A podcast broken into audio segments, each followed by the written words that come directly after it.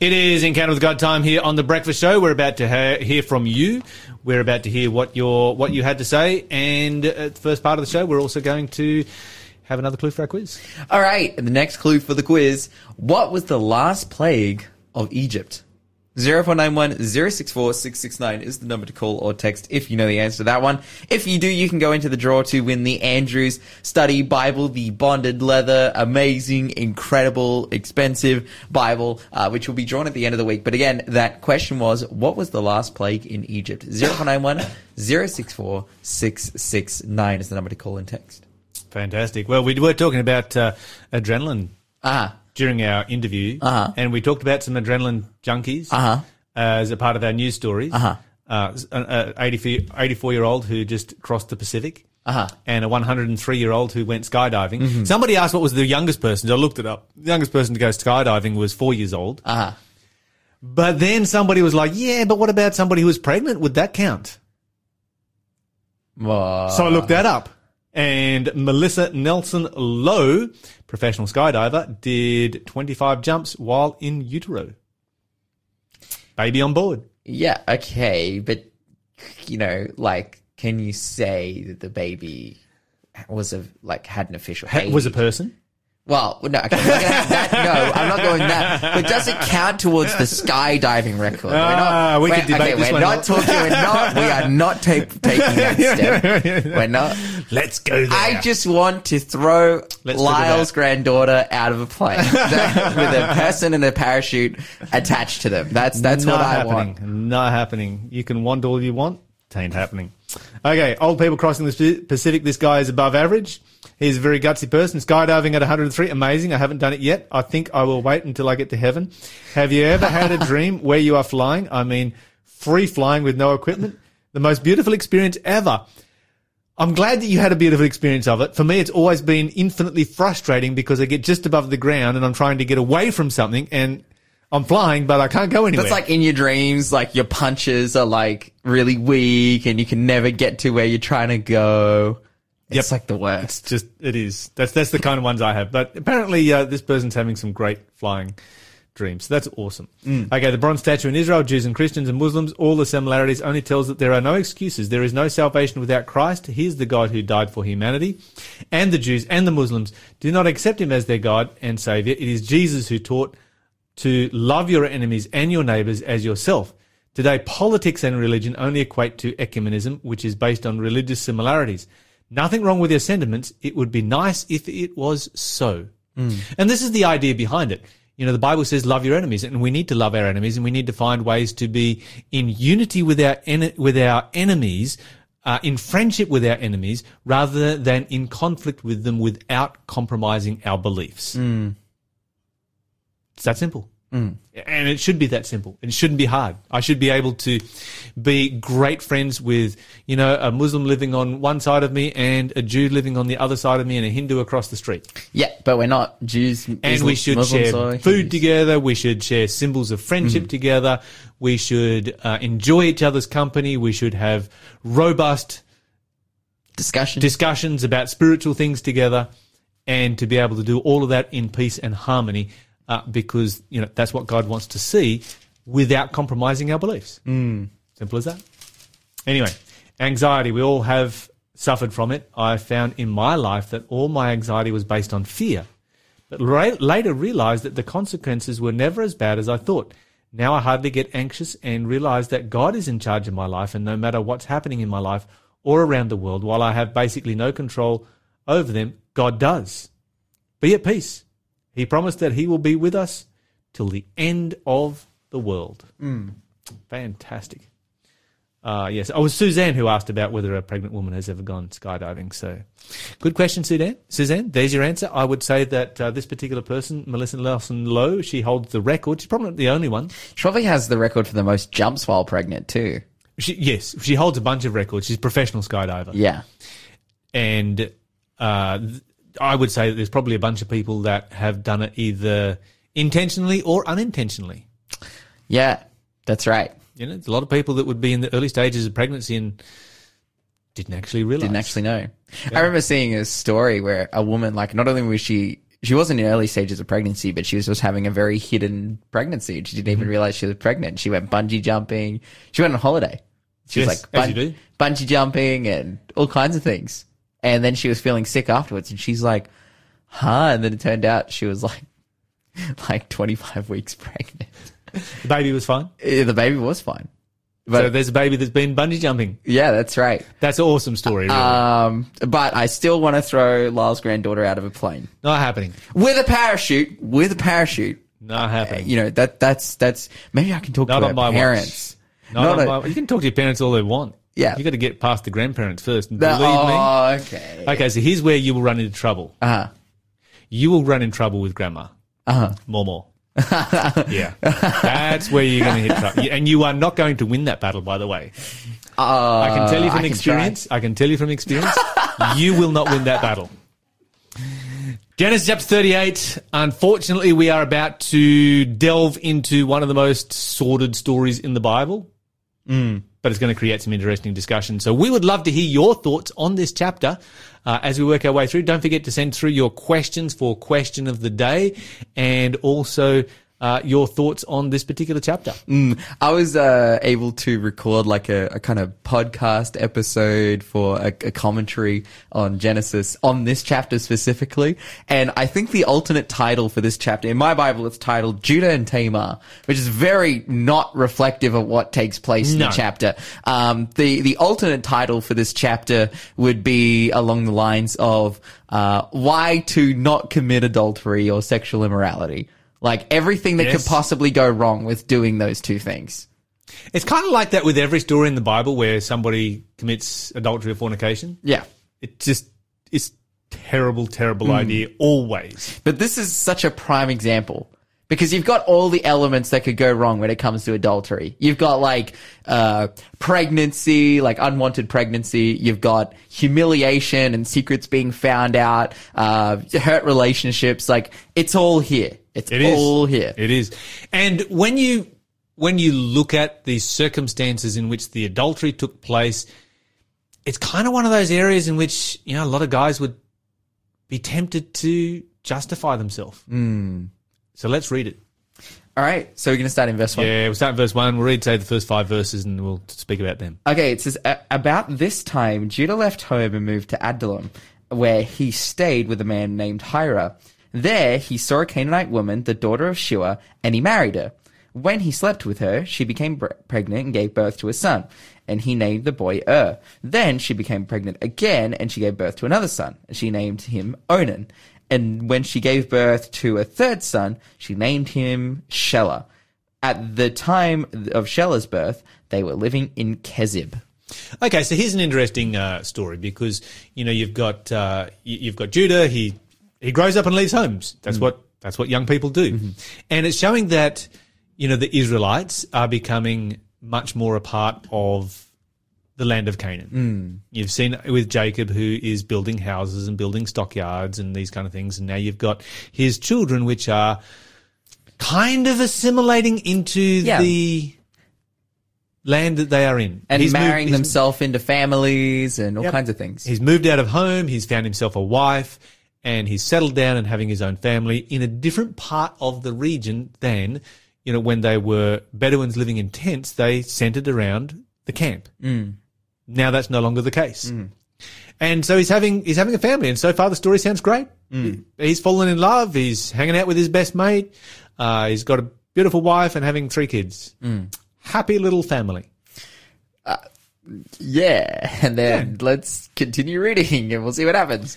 Bible skips quite a few years as you go through Genesis chapter 38, condenses the story somewhat. Yeah, and that's what it says in, at the start of verse 6. It says, in the course of time. Yes. So now we've had a bit of a time jump here from, you know, their sons being born. Yes. And it says here, in the course of time, Judah arranged for his firstborn son, Ur, to marry a young woman named Tamar.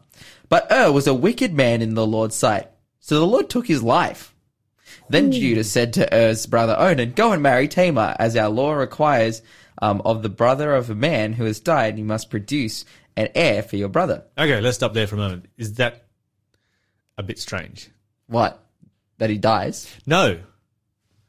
that if you had a brother and your brother was married and your brother died, then you would have to marry the widow. Yeah, if you're unmarried. Hmm. I think that that's that's a serviceable policy. You're listening to Faith FM, positively different radio. See, this is Lawson speaking here, who doesn't have a brother and whose thought this has never crossed his mind. No, I'm just like, look, widows are poor and struggling, and Okay, so we do need to understand what's going on here. So let's give a little bit of context to this.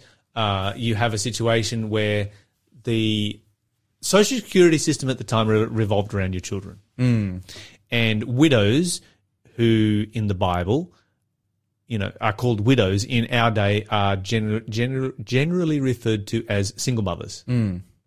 And we know that single mothers in today's society struggle. Mm. They are a vulnerable portion of society. Mm. And so in today's society, there's a lot of things that we as Christians do specifically for single mothers. There's a lot of things that the government does specifically for single mothers to support and to provide for single mothers because they're a vulnerable portion of society. And so when the Bible talks about um, Ur dying and leaving a widow, this was often a sentence of poverty. So not only would the woman become uh, a, a widow and lose her husband and, you know, go through that whole grieving process, which is, you know, very, very tragic, but they would also have the sentence of poverty hanging over their heads. There were some cultures in which they would never remarry. Mm. You know, you go to parts of the Middle East today and typically widows just never remarry. We, in mm. Western society, we encourage widows and widowers to remarry. It's, you know, like give it a couple of years, you know, move past your grief so that you can make wise decisions without having contaminated thinking and, you know, get back out there in the marketplace and remarry. Mm. Whereas in a lot of these ancient cultures, that wasn't the case. And so widows would be basically become beggars and live a hard, short life. Of course, the alternative was if they have children, then as they progress into old age, they have people that have the responsibility of taking care of them. yeah, that's right. And so uh, they will be given, you know, housing and aged care, all you know, because no such thing as aged care homes or assisted living facilities or anything like this. Your assisted living, your aged care was in the home of your children. That's how it worked. Yeah, but at this time, Tamar doesn't have any She children. She has no children. and She's a widow. the two other brothers of you know are unmarried. Yes. Well, the next one is unmarried, so it's like okay, you know, go with him. this is this is uh, this is and, and this was this was the law. This was how it worked. Mm. So go ahead and marry, and and of course there was an out. Uh, if you read the actual law, it's recorded in the book of Deuteronomy, and so if it was an inappropriate situation, there was a way that you could uh, avoid this. But in this case, it was like, no, you really need to do, go and do this. There's no reason why you shouldn't, and particularly in an era of arranged marriages, where arranged marriages were a thing. Um, you need to provide for this woman. You need to provide descendants for this woman so that she's not left in poverty. Okay, so what then happens? But uh, so then you know she's told go and marry Onan, the next brother by Judah. But Onan was not willing to have a child who would uh, not be his own heir. So whenever, okay, this is yep. So whenever um, they slept, they slept together um, with his brother's wife, he emitted onto the ground. Okay, so this is uh, the first recorded instance in the Bible of contraception, Yeah, uh, otherwise known as the withdrawal method. Mm. And so the Bible speaks plainly here, and it's always good when the Bible speaks plainly because the Bible is speaking about real events with real people doing real things. And, you know, in our society today, we understand what's going on here. But it's a bit of a dastardly thing to do from a whole bunch of different perspectives. Uh, because, first of all, he is refusing to provide any kind of care for this woman. At the same time, he's having sex with her. Hmm. So when you're having sex with somebody, but you have no interest in providing any kind of care for them, then that's what we call using them, hmm. which, you know, 30 years ago, we would say that he was using her. Today, we would say that he is abusing her. Hmm. He is sexually abusing her because he is using her for sex. So, what is the result? Uh, continues on, it says, But the Lord considered it evil that Onan to deny a child to his dead brother. So the I'm Lord, so glad that the Lord saw this as being evil. yeah, You know, this is this is something that you know in in modern society we have really we have really come to understand. You know, the many different forms of abuse that there is. Hmm. And this is where the marriage covenant is such a wonderful thing because, you know, it doesn't get hmm. rid of abuse, but it does reduce it. Hmm. It does, you know, there's a lot less of women being used for sex in the marriage covenant than there is outside of it.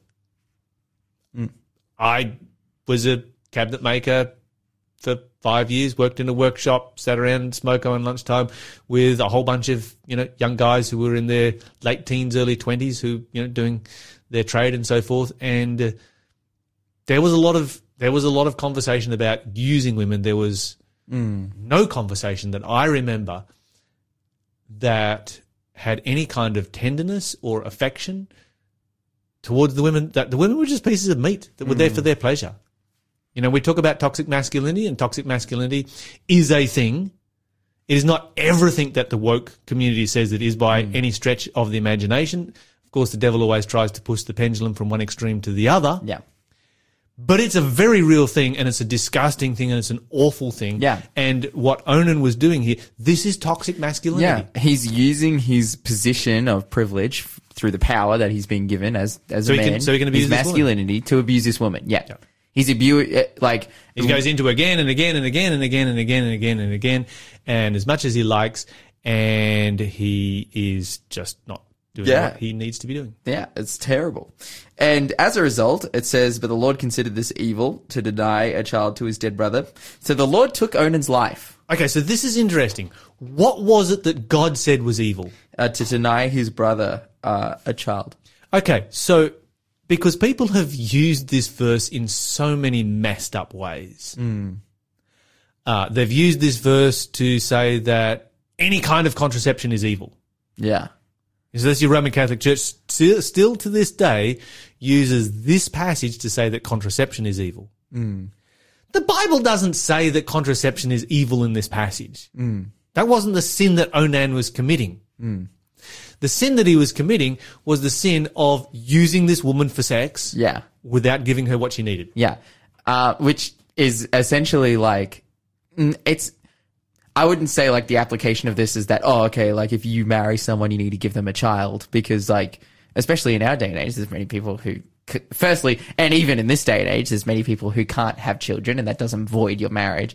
Um, and, but secondly, you know, it, the marriage is consummated through, you know, sexual activity. That's right. Uh, but I think ultimately it, it's just the situation here, as we've been describing, is like imagine you get married to someone and then you just give them nothing. Yeah, that's right. You just you just you just do nothing positive for their life. You don't support them in any way whatsoever.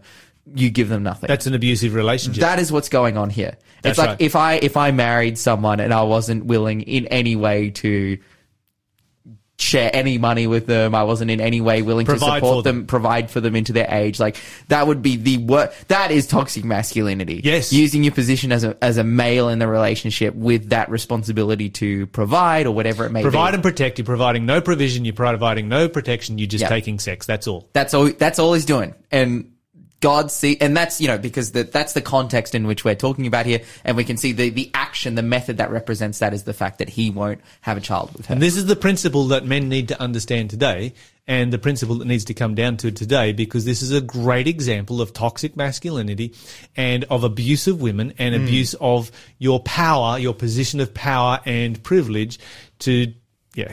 so God ends him. Yeah. wow. I'm glad it's God making these decisions, not me. Uh-huh. Uh, but when I see, when I see, when I see stronger people preying on weaker people, mm. I, it makes my blood boil. Mm. And when God steps in and does something, I'm not going to stand Yeah. by and complain and say, God, you're too harsh in this situation. I'm like, well, God judged. God judged and, you know, you pay the band, you get to dance the dance. Yeah, that's right. And so from this point, uh, in verse 11, it says, Then Judah said to Tamar, his daughter-in-law, Go back to your parents' home and remain a widow until my son Shelah is old enough to marry you. But Judah didn't really intend to do this because he was afraid Shelah would also die like his two brothers. So Tamar so, went so back to live whoa, with her whoa, whoa, father's whoa, family. whoa, whoa, whoa, whoa, whoa, whoa. Judah doesn't have a lot of confidence in his kids, does he? Yeah. He's not like, I've raised a couple of little demons here and they're just doing terrible things. So I've only got one son left and I don't want him to die. So let's not put him in a situation where he can sin. Yeah. Yikes. It's, it's a very, very, the whole thing speaks of, you know, a dysfunctional family. Which has been modeled to him by the previous three generations. Like he's, he's this is generational dysfunction. It certainly is. Mm. We need to learn lessons from it. You're listening to the Breakfast Show podcast on Faith FM. Positively different. And we really know, need to know what love really means as we study this particular chapter of the Bible. Lawson, let's have another clue for our quiz. Another right. question for our quiz. Last clue. I am a minor prophet hailing from Alkosh, uh, who wrote about the end of the Assyrian Empire. Who am I? 0491 064 669. Lyle's looking quite perplexed here in the studio. He's gonna, oh, he's gonna write down an answer. 0491 064 669 is the number to call or text. Yes, Lyle, you are correct. Good for you. Um, if you, I was just thinking though, it's a pretty obscure question. it is. I like it. It is. It's very obscure. But if you know the answer, you can give us a call or a text and you can get your answers in to go into the draw to win the Andrews Study Bible. That, that, uh, clue was, I am a minor prophet from Alkosh who wrote about the end of the Assyrian Empire. If you know who this is, 0491 064 669. Okay, just coming through on the text line here. This uh, text says the sad thing today is that many women, young and old, are behaving like men and use men on the same basis, and to a to a lesser extent, but definitely true, and it's wrong both ways. This is why God created the marriage covenant. Mm. You know, so many of these, so many of these issues are so easily solved. You know, and and you look at these, you look at these women that are, are protesting in relationship to you know, abortion and so forth and, and demanding abortion rights because of unwanted pregnancies. And if we just went back to the whole concept of a woman refusing to give sex to any man mm. that has not signed a lifelong contract to support any potential children, you know, and it results in abortion. You know, and it's not that it's not that unwanted pregnancies don't happen within the marriage context. They do happen within the marriage context. Most of the time, within the marriage context, like wow, that was a surprise. Wasn't expecting that to happen. Um, didn't want to have children right now, but let's gear up for it and let's give this child all the love that we can. It just saves so much heartache in our world.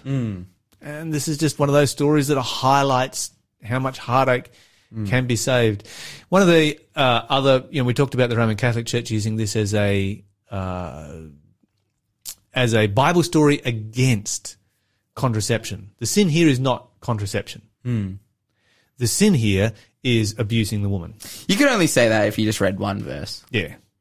Other other expositors claim that the sin here was masturbation. Well, there's no indication that that ever took place in this story. I, I, don't understand that one.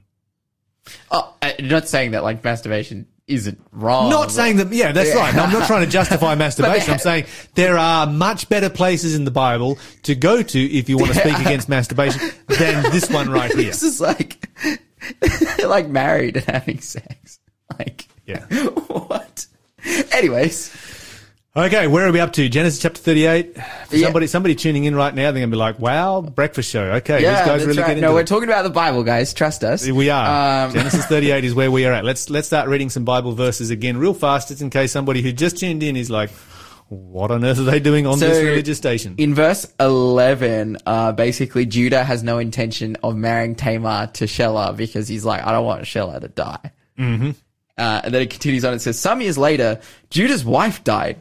And after some time of mourning was over, Judah and his friends, uh, Judah and his friend Hira, the A- Adullamite, went up to Timnah to supervise the shearing of sheep. Okay, let's stop there for a moment.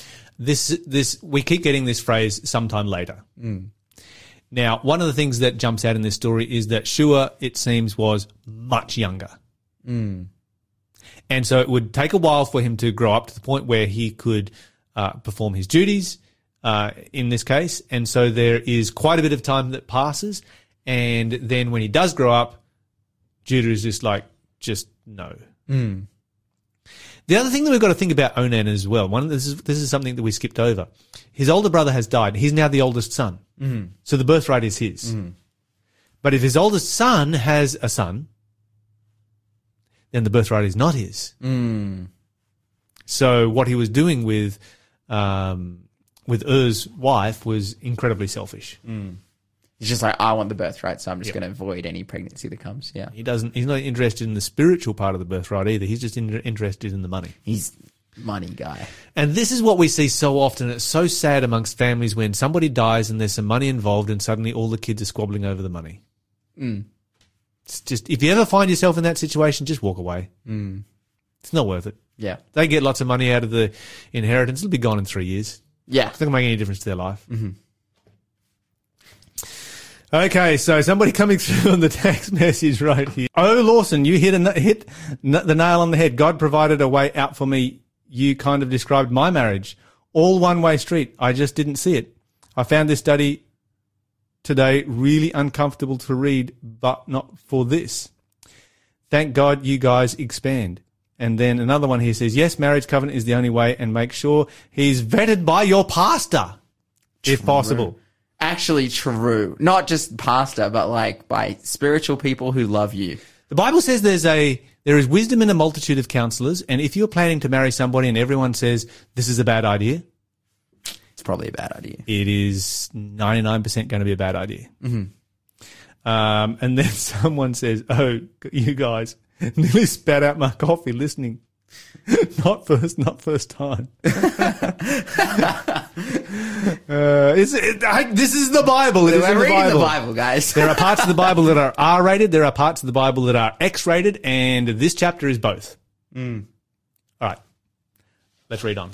Uh, Okay, so oh yeah, we got up to the point where Judah he's lost his wife. yeah. So he's feeling sad and alone, and you know in need of comfort, and he's actually in a very vulnerable position for a man. Mm. How does he respond? What happens here? It says in verse 14, Tamar was aware that Shelah had grown up, but no arrangements had been made um, for her to come and marry him. So she changed out of her widow's clothing to cover herself with a veil to disguise herself, and she sat beside the road at the entrance of the village of Nam, which is on the road to Timnah. Judah noticed her and thought she was a prostitute, and since she since she had covered her face, so he stopped and propositioned her. Let me have sex with you uh, he said, not realizing that she was his own daughter-in-law. How much will you pay, uh, to have sex with me? Tamar asked. I'll send you a young goat from my flock, Judah promised. Uh, but what will you give me to guarantee that you'll send the goat? What kind of guarantee do you want? He replied. She answered, leave your identification seal and its cord and the walking stick you're carrying. So Judah gave them to her. Then he went in and, you know, did the deed and Had she sex got with her. pregnant. The Bible says she had sex with her. No, but my Bible uses like just different language, and I'm just I'm just feeling on. It's the breakfast show, man. Like there are kids listening. Okay, so but this is this is what happened. He okay, so he's he's mourning. Mm-hmm. He's feeling sad. He's in need of comfort, mm-hmm. and he looks for it in all the wrong places. Yeah, He thinks that yeah, you know, I'm going to go and have meaningless sex with a prostitute, and that'll make me feel better. It's not going to make you feel mm-hmm. better.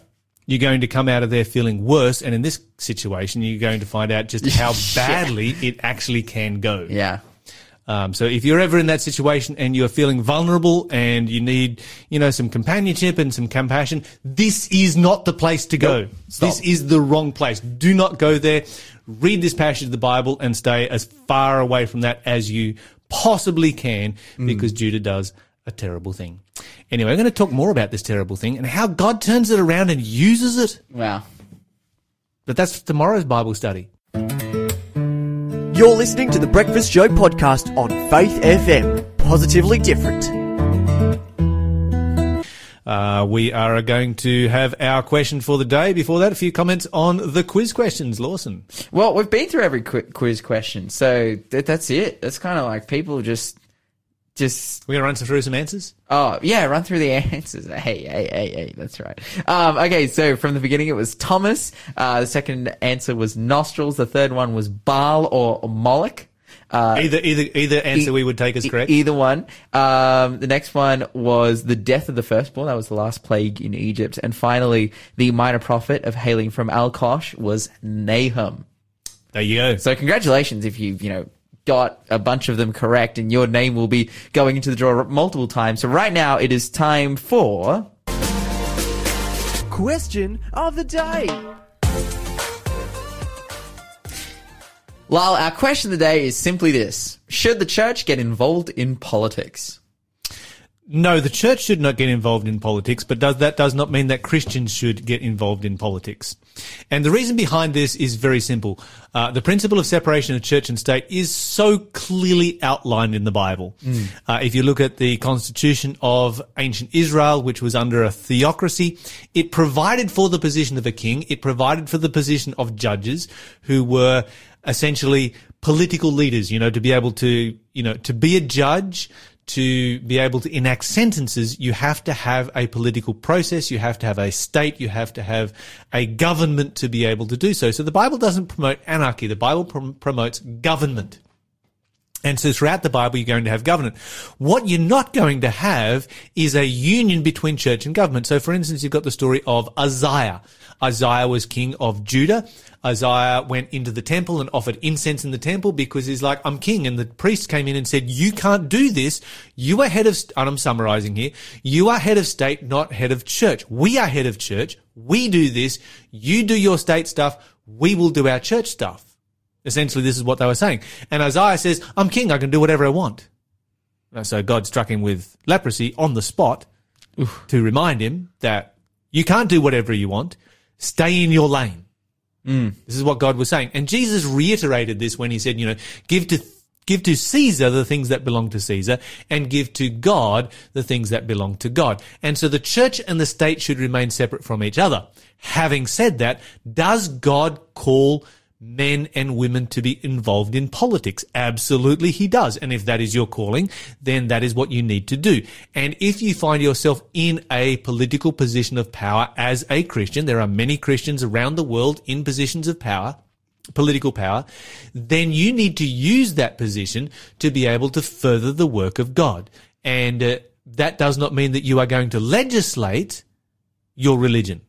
So, for instance, when Daniel was the prime minister of the Babylonian Empire and later the Persian Empire, there was at no point where he, say, for instance, legislated, well, everyone's going to keep the Sabbath or everyone's going to worship Yahweh. He never did any of that.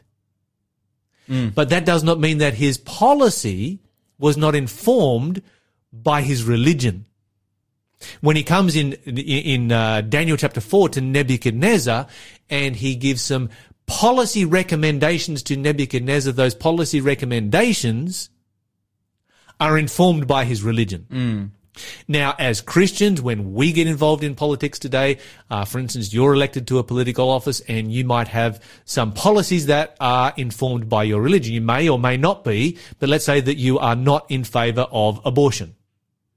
A lot of Christians are not in favor of abortion. It's a fairly common policy position of a Christian who is in politics. Then you need to be able to communicate to your constituency good arguments against abortion that don't come from the Bible. Because your constituency may or may not see the Bible as an authority.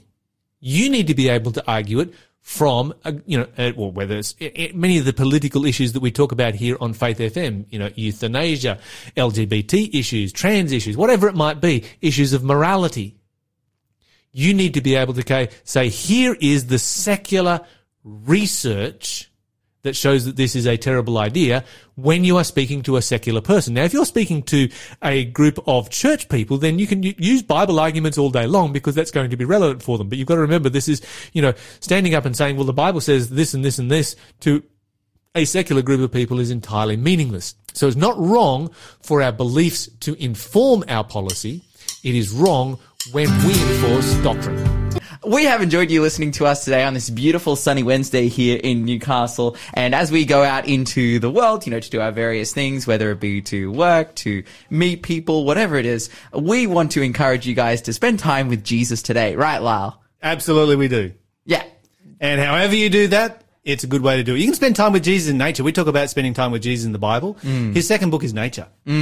Uh, right here in the Newcastle region, I don't know what it's like where you are, but right here in the Newcastle region, we've got a beautiful day to get out there. Gentle Yeah. breeze blowing at about 30 kilometres an hour. If you're a Newcastle Uni Sun is student, shining. we'll give you free food. We're doing that today. So Absolutely. Mm-hmm. So get out in nature today. Spend some time. I'm going to go for a walk today. I think. I, if I Epic. I- it's time for me to go for a walk because we've had too much time indoors with all of the rain. But right now, remember to talk faith, to live faith, to act faith, and you will grow strong in Jesus Christ.